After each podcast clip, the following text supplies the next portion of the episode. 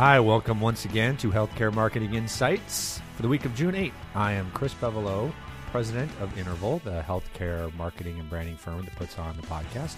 And I'm joined today on my left by Jackie, Hi. Jackie Rotako, account coordinator here, and on my right by Adam, Hey, hello. Adam Meyer. Getting my Welcome voice back. Thank you. Your voice is still a little gravelly. Yeah, it's been like two weeks. It's kind of annoying to be sick for that long. But It's never going to end. what do you do? What are you going to do? well, we thought since Adam's joined us and he's coming back from the dead here, we'd start the podcast off with some fun stuff instead of ending it. We usually end with the trivial fun ads we hate or ads we love. Uh, but we thought today we'd start with one. And so, Adam, this is one that you've um, brought to the table, but I think we've all seen it before. Castrol, Castrol motor oil ad. Right. Thinking with your dipstick, Jimmy. Think with your dipstick. That's you want to thinking try? with your dipstick, Jimmy. So if you haven't seen it, the the URL is yourdipstick.com. Do you see it up there? Is it? It is. Nice. Uh, and of course, as always, we'll put uh, a link to everything we've got here, the YouTube video of the commercial and the website on our show notes. But uh, we were just watching it before. I don't think we do we want to run it in the I'll, back. I'll see if I can get a sound clip of it in. Okay, we'll try. Yeah, but it's it features, as you can tell, the tagline "Think with your dipstick," which obviously has other meanings beyond auto maintenance. uh, so, a it's pretty edgy that way, and then uh, basically it features this. We believe he's Scottish, right? Looks He's like it. Dressed Yeah. as a Scot, not Irish, as a Scot. Uh, kind of an angry Scottish dude running around slapping people with an actual dipstick, which I'd imagine would really hurt. I would think so. Yeah, if you hit somebody. And so there'll be some dude like me standing and talking to his mechanic and go, "Wow, I didn't know there was a different difference between synthetic oils." And the Scottish guy would drop out of nowhere and go, "Think with your dipstick, Jimmy," And in the and whack him. And it's that's it throughout the whole ad. so not only is it a pretty edgy tagline, but it's a kind of bizarre premise for the ad. Now, do you like it? Is this an Oh, ad no, you like? yeah, I like it. I like it a lot. so, what do you like about it? People are getting hurt. I like the ed- I like the, the edginess of it. The fact that somebody's getting whacked with a dipstick is pretty damn funny, if you ask me. See? and that it's a Scottish dude with a big full red beard running around doing it just out of nowhere. It's just it's so bizarre and unexpected that it's hilarious. And we don't know why it's a Scottish dude. We don't know whether Castrol is a Scotland based company. I seriously doubt that. I think it's US based. no we should have done our homework, huh? or if we thought, well, maybe castor oil is a Scottish concoction, but I'm sure they're not trying to draw a link to castor oil. Or that's castor oil, not even castor oil. Right. Kill somebody if you give them castor oil for, for illness. So we don't know why it's a Scottish guy but it works. but it works. Obviously, the think with your dipstick, there's a connection. I mean, it's oil dipstick. I get that mm-hmm. part, and I like the funny twist. But, but yeah, the Scottish guy kind of pushes it over the top. So there's an ad Yeah. we love right off the top. Not a healthcare ad. Not sure we're going to see a hospital. Thinking with Run his around. dipstick. Think with your stethoscope, Jimmy. And then beating whipping people, with it. beating people with it. Plus, it doesn't have that double entendre that we like so much. I'm sure we could spend the rest of the show coming up with a few, but let's, let's not go there. Let's go from that trivial, fun segment. Thank you, Adam, for bringing that to one that we dove into last week that we swore we would never talk about again, which is reform. Yeah, yeah. And I'm not going to talk about it because it makes my head hurt. But since then, um, and all of our heads hurt after that. Well, Adam, you didn't participate, but just listening to it, My head hurt anyway. you got sicker, didn't you? I did. But since then, uh, I've come across a couple of articles that I'm just going to reference. I won't get into them in detail, but they're great reading. So if you are a healthcare marketer or anybody who wants to dig in on reform, uh, here's a couple good places to start. One was an article forwarded to me uh, in the New Yorker called "The Cost Conundrum." What a Texas town can teach us about healthcare, and it's written, I believe, by a surgeon, which I thought was interesting. But it's a great article. It's written in a in a way that is accessible to anybody. So it's kind of written as a story. And what he does is he looks at McAllen, Texas, which apparently is the second most expensive town or city in the United States when it comes to Medicare expenditures. So in 2006, Medicare spent $15,000 per enroll, enrollee in McAllen, Texas, which is twice the national average. And to kind of hit that home, the income per capita in McAllen is $12,000. So, as the article says, Medicare spends $3,000 more per person than they actually earn in McAllen, Texas. And what it does is it looks at why is that? Why is it so expensive? It compares it to, I believe, El Paso, the market in El Paso, which is very similar in size, very similar uh, in many ways to McAllen, uh, but does not have near as high uh, an expense when it comes to Medicare. And the and he, and he, looks at all the different things. Is it because people are unhealthy? Is it because it's really expensive care? Uh, is it because it's bad quality care? What's going on here? And he's able to kind of get it down to, in this case, the culture of the uh, provider community. Very entrepreneurial, in McAllen.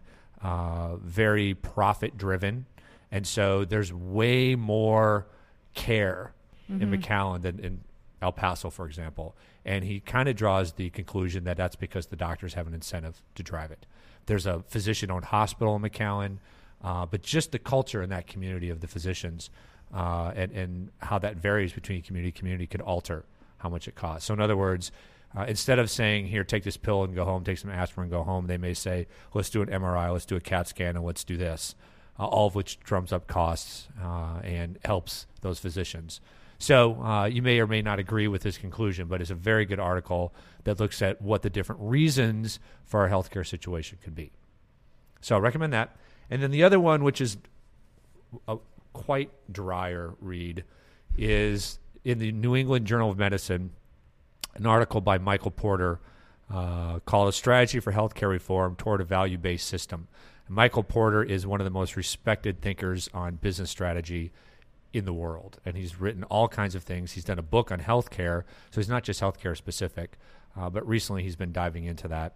And he kind of gives his, I don't know, 22 point recommendations.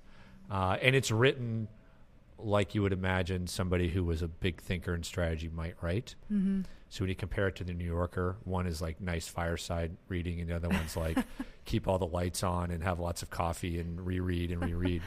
Um, but it, it's good stuff. So the, the New Yorker kind of gets into well, what are the issues and and looks at that way.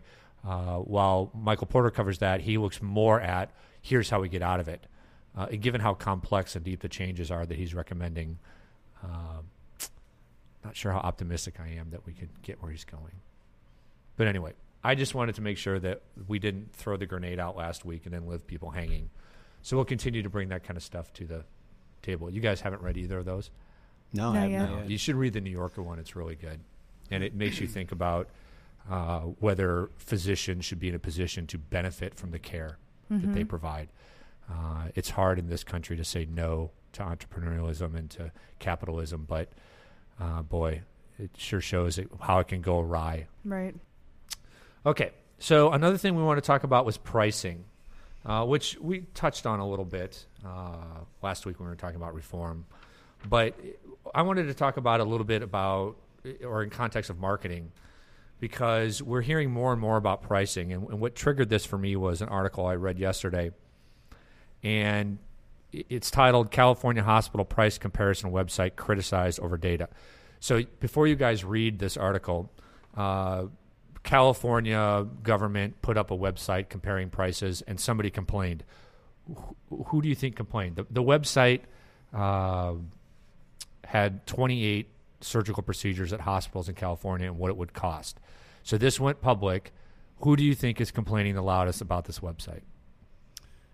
Providers, I would imagine. Yeah, yeah, yeah. The uh, Hospital Association of Southern California Representative Jim Lott said that database is meaningless. There's no relationship between the price on that list and what your insurance company has negotiated. So what he's talking about is we mentioned this last week a little bit. What they're publishing is kind of the manufacturer's retail, the sticker price of a procedure, Right. which nobody ever pays. Uh, and it is an issue when you talk about pricing. Whenever we talk about pricing, uh, somebody always jumps up and kind of slaps our wrist and said, "Well, that's not really pricing. That's you know, pricing and cost are very different, and you can't nail down pricing." Um, it's interesting to us here in Minnesota because uh, the Minnesota Hospital Association actually created their own website, so they got out ahead of of this. Uh, and instead of having the government do it, which they did it too, the state did it, uh, but they created their own. So you don't hear the pushback from the hospitals in Minnesota like you're hearing here in this article from California. But it raises the question, uh, and the guy's got a fair point. I mean, this isn't as as does the state. The state saying, "Hey, this isn't the end all beat all. This is the starting point." It gets tiring to hear providers constantly push back on this issue. Well, we can't really tell the prices, and the prices depend on the patient and the insurance coverage, and blah blah blah blah blah. That's all fair, but it gets old because it's just a convenient excuse, a, a legitimate but convenient excuse. But it begs the question: Will we ever get? Do you guys think we'll ever get to a point where there is clear, transparent pricing in healthcare?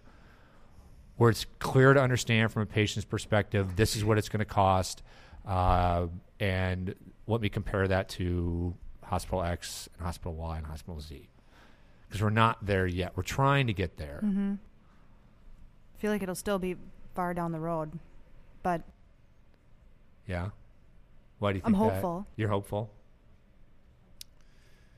just uh, how many years have passed already? And I mean, baby steps, I suppose, but yes still. teeny tiny baby steps Yeah, I don't know. Well,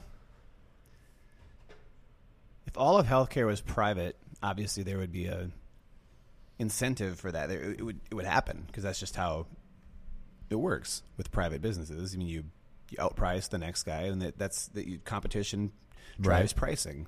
right It doesn't happen that way in this inter- in, in this industry.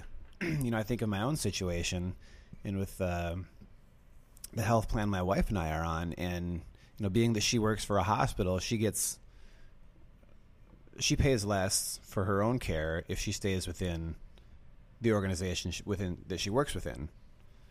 So, right there, that that alone affects pricing for us, which it doesn't affect pricing for anyone else. I mean, so, I, so I'm just thinking about our own situation. Um, I don't know. I don't know.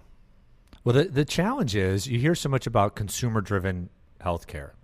And the promise of consumer driven healthcare is look, there's no way we're ever going to control costs until the people buying the product actually influence and understand what they're spending. And up until recently, consumers, patients have had no clue because they've been protected by insurance. So I'll pay $10. I don't care what the cost is. There's no way to impact uh, demand without that. Uh, but if we're then saying that, well, boy, we can't get a handle on pricing, then does the promise of consumerism go away? And, and it makes me think of the article we mentioned in the New Yorker. You know, if, the, if if we're saying that we need to control the cost of health care, and one way of doing that is making sure that consumers control what they spend. Uh, but maybe it's it, it- it's the consumers aren't the ones driving the demand of it in many cases. It's physicians, it's providers. Right. You know, the the in some cases it's the consumer, but when the, when you walk into a physician and there's something going on, and uh, you know you're not the one going, well, I've got enough money for an MRI, and then let's also try these drugs and blah blah blah. It's the providers that are driving that. Now the consumers, you would want to have a say in that decision, right? But they're not qualified to make it from a clinical perspective, uh, and I'm not sure we want them making it from a pricing perspective either, because well, I can't afford the MRI and I can't afford those drugs, so Right. you know that's going to be expensive for all of us. So anyway, this we're getting into reform again, aren't we? Sorry. It's inevitable. But it, but it matters because from a marketing perspective, pricing is one of those classic P's that we talked about a few times ago, right, Adam? Uh, and in in a normal industry, how you manage pricing and how you position yourself around pricing absolutely impacts how do you go to market. So, you know, will we ever see hospitals positioning themselves around price points like we see in cars or clothes or retailers? The dollar store versus Walmart versus Target versus Macy's versus some exclusive, you know, Michigan Avenue or Times Square retailer. Uh, or in cars, you know, GM, that's one of the reasons why they're going down the tubes is their brands got all blended together. It used to be that, you know, as you moved up in your career, you moved up from a, I don't know how it went, to Chev- a Chevrolet to a Buick to an Oldsmobile to a Cadillac. I mean, that's there was price positioning to all of those, and now it's the you know the Oldsmobile Buick or whatever Arnold T. Pants drove from from Fletch, right? So will we ever see that in healthcare? Should we see it? I mean, would you ever want to go to a low cost hospital? The dollar store version of a hospital? Probably not. Uh, maybe. Really? I don't know. I It don't know. depends on what I was going for. Have you been to a dollar store recently? Yeah, I suppose Well, I'm, it depends I'm, on. I, I I wouldn't say I'd go to the dollar store version, but I'd maybe go to the Target version versus the Bloomingdale's version, or you Fair know enough. whatever. Sure, sure. So maybe there would be a, to- a dollar store version, but there could be a Target version, and there certainly could be a Macy's version or a boutique version. Right. mm-hmm. We already see that in some of the smaller kind of clinics and physician offices. Uh, but it's it's rare that you see. I don't think you see any hospitals or providers right now positioning themselves. You'll see specialty centers. So cosmetic surgery is a great example Yeah. um, where it's more retail oriented and providers will position themselves for the upper crust and they'll put their offices in the Tony Port of town and Mm-hmm. um, provide all kinds of spa services and that kind of thing. Uh, but that's elective Right. stuff. That's not you know acute care, primary care, specialty care Right. stuff. So all of this is just interesting to kind of think through. We talk about pricing quite a bit, and we talk about the power of consumerism and how hospitals should respond to that. Uh, but you know, kind of begs the question: Will we ever get to a point where you'll know what the price is? I don't know. It's very difficult. I still, like you said, Adam. I think of myself, and my son broke his arm last year, and uh, we had seen a orthopedic surgeon who helped my daughter when she broke her arm, Mm-hmm. and we went right back to him because we liked him. It was convenient. Uh, we have a six thousand dollar deductible, so he's saying, "Well, let's try to avoid surgery." Well, that sounds good, right? Let's try to just they tried to like mend it in place. They didn't actually go in and move the bones around, Yeah. but he had to do that three times. So eventually we're like, oh my gosh, we're going to go back. and every time it's an x ray before, you manipulate it, it's an x ray again. Uh, and then in the end, we had blown through that deductible pretty darn easy. It's amazing what a broken arm would do. And my son Jack had pins put in to Mhm. hold the bone in place. Uh, and the surgery was like in October. And he was right at the age where they weren't sure whether or not y- you could leave the pins in. An adult would leave the pins in, but if they're a kid, you want to take them out because you never know down the road, right? And so he's right on the border, and the physician was like, eh, "You could leave him in, you could take him out." Um, but unfortunately, he was saying this in front of Jackson, and he was saying, "Well, you know, if he leaves it in, and he breaks it later. There could be metal in his arm, and blah blah blah." You know, Jackson's turning white as a ghost, scared crapless. We leave the meeting, and he, Jackson's like, "I want him out. I want him out." And so, you know, we're like, "Oh, geez, well, that's going to be another." That would wipe out another deductible. So we went to the physician. We're like, "Hey, you know, it sounds like we can get this out clinically. That's okay. Can we get it done before January one? Can we book this surgery before the end of December? Because then it's free to us." hmm Otherwise, you know, if it was January 2, it'd wipe out this year's deductible in one fell swoop. So, anyway, none of that did we consider pricing, price shopping. Mm-hmm. We never shopped around for a better surgeon. But anyway, maybe that's just so far down the road. There are many people out there that would say we should never even be in that situation. We should never even have to think about pricing, kind of the Canadian style. I had lunch with a physician earlier this week, and we were talking about all this. And he's like, "I'll tell you what." He was classic physician. I'll tell you something. There's only two countries in this world that have single payer health care: Canada and North Korea. So I don't think we're going there. he was pretty convinced that we weren't going to have that, and it doesn't look like we are. But it's it's pretty surprising that we're at where we're at. Really, I mean, it, the sense of entitlement, not only here but in, in, in a lot of places, is just blows my mind to a certain degree. Sense of entitlement from To healthcare, Well, why? okay, let's why, talk why, that. why do we? Why do people? I mean, this and this is just going. This is getting into politics and Yeah, that's personal all right. rants. But why? Why do people feel they are just entitled to it? You know, there are a lot of a lot of is with any other service or product. A lot of development time goes into it, and research and creative thinking to c- come up with whatever the product or service is, and take anything. You don't feel entitled that you just deserve it. Yeah, but, but then the- all of a sudden, healthcare is like, I did I did nothing to come up with whatever this is, but yet I feel I deserve I, I, I deserve it. Well, I think it falls into the camp of things that people feel yes they have a right to because it's not a choice. Another example would be food. Do you have feel like Well- hey, you know, it's up to you whether you want food or not. I, I wouldn't put those in the same camp because, A lot of people do. well, yeah, I just don't think it's fair to put those in the same camp. Food is Well, both are need- needed to need live. Food. Well, So that's how people lump them together. yeah, but food wasn't. Food exists on the face of the earth without being created by man. I mean, we, mm-hmm. we created health kit drugs and Yeah. these procedures. Yeah. Those are man-made things. Food Right. is not a man-made. Well, in some Twinkies and stuff, obviously. are, but- Hopefully, man. They're not. So I, I don't think there's a direct comparison. I mean, I understand what you're saying. I feel entitled to food because somebody that I can, if you go back to your roots, you can go out and friggin' dig up whatever, you know, eat slugs Sure. and stuff. You can survive off of nature. Nature doesn't provide you with health care. Right, but what I'm saying is, you know, that's that's one one way to look at it. Another one is, what do you need to just survive in the world, or to take even broader, what do you need to survive as a civilized society? For example, we have decided in this country that everyone, every single person, deserves the right to education. Mm-hmm. Everybody, Right. And we provide for it. So folks will say, well, it's the same kind of thing.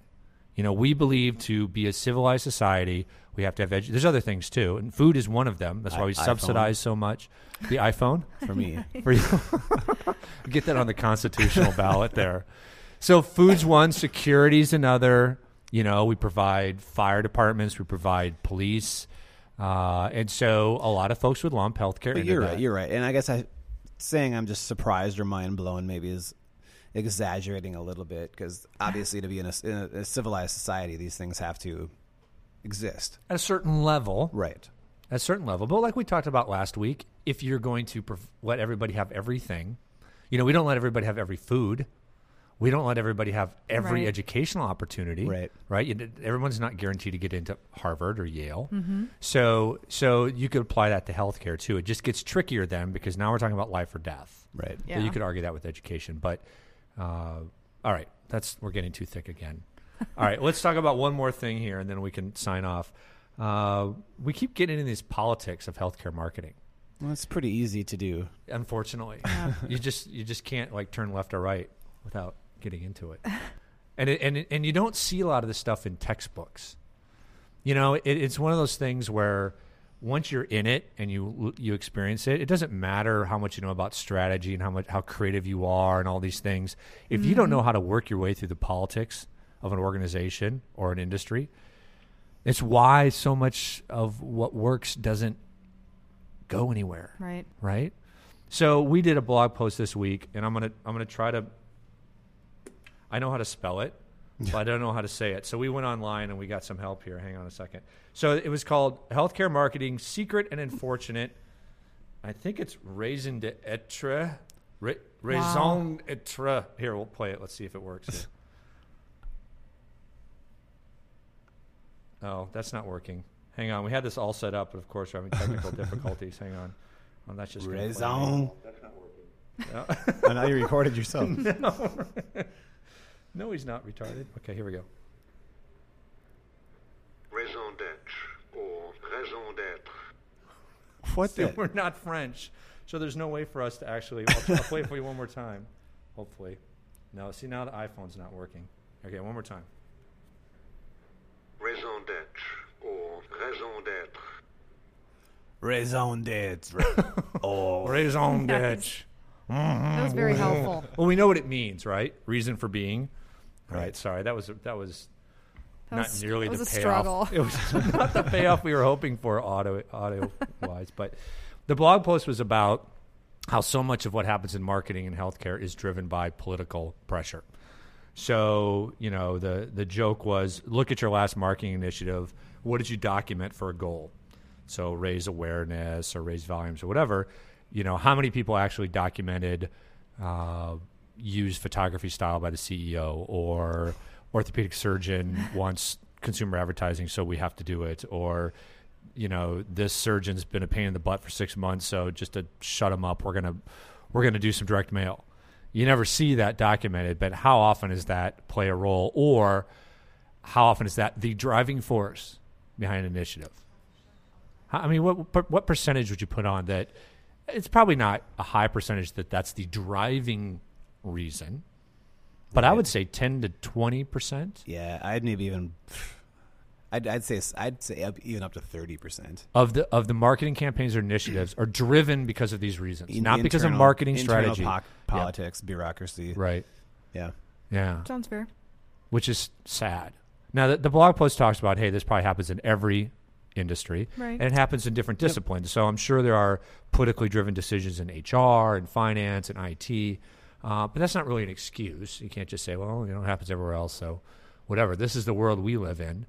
Uh, and of course, it's easy for us to say that because we're on the outside. We don't have to live with this garbage day in and day out like our poor clients do. Uh, we do. I mean, we live with it with them.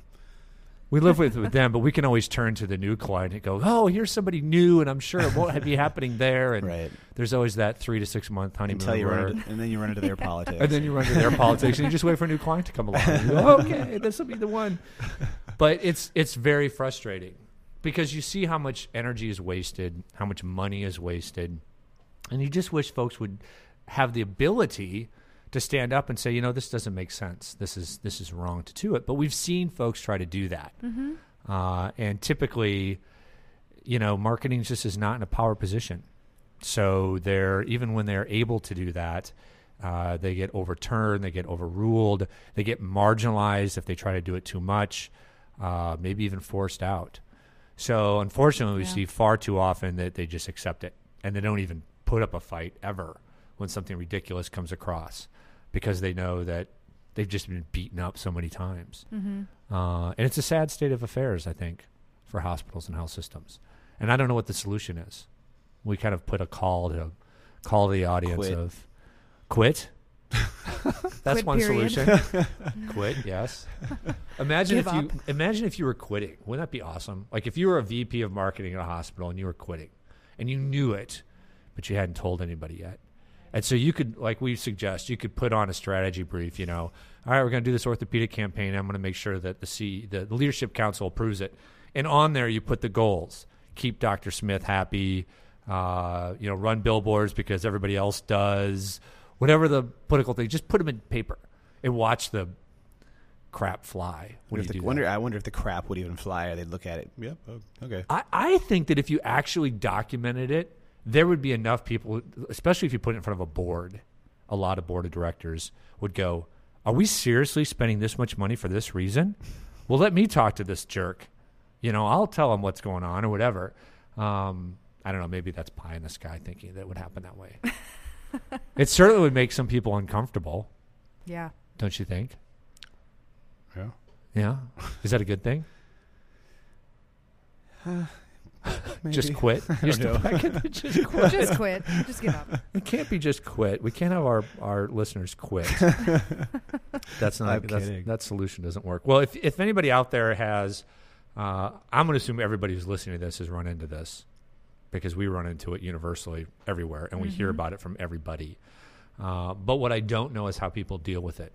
You know, the only solution we really give is you know balance, pick your battles. Uh, unfortunately, sometimes you may have to give on silly things, but hopefully they're small silly things, not large silly things, and uh, just pick your battles and try to fight the important ones. But uh, I would love to know if others have recommendations that are a little more specific than that. Again, easy to say. Eh, just pick your battles. I'm sure that's what Napoleon's consultant said. How do I win this battle in Europe? Well, just you know, a little balance, Napoleon. Pick your battles.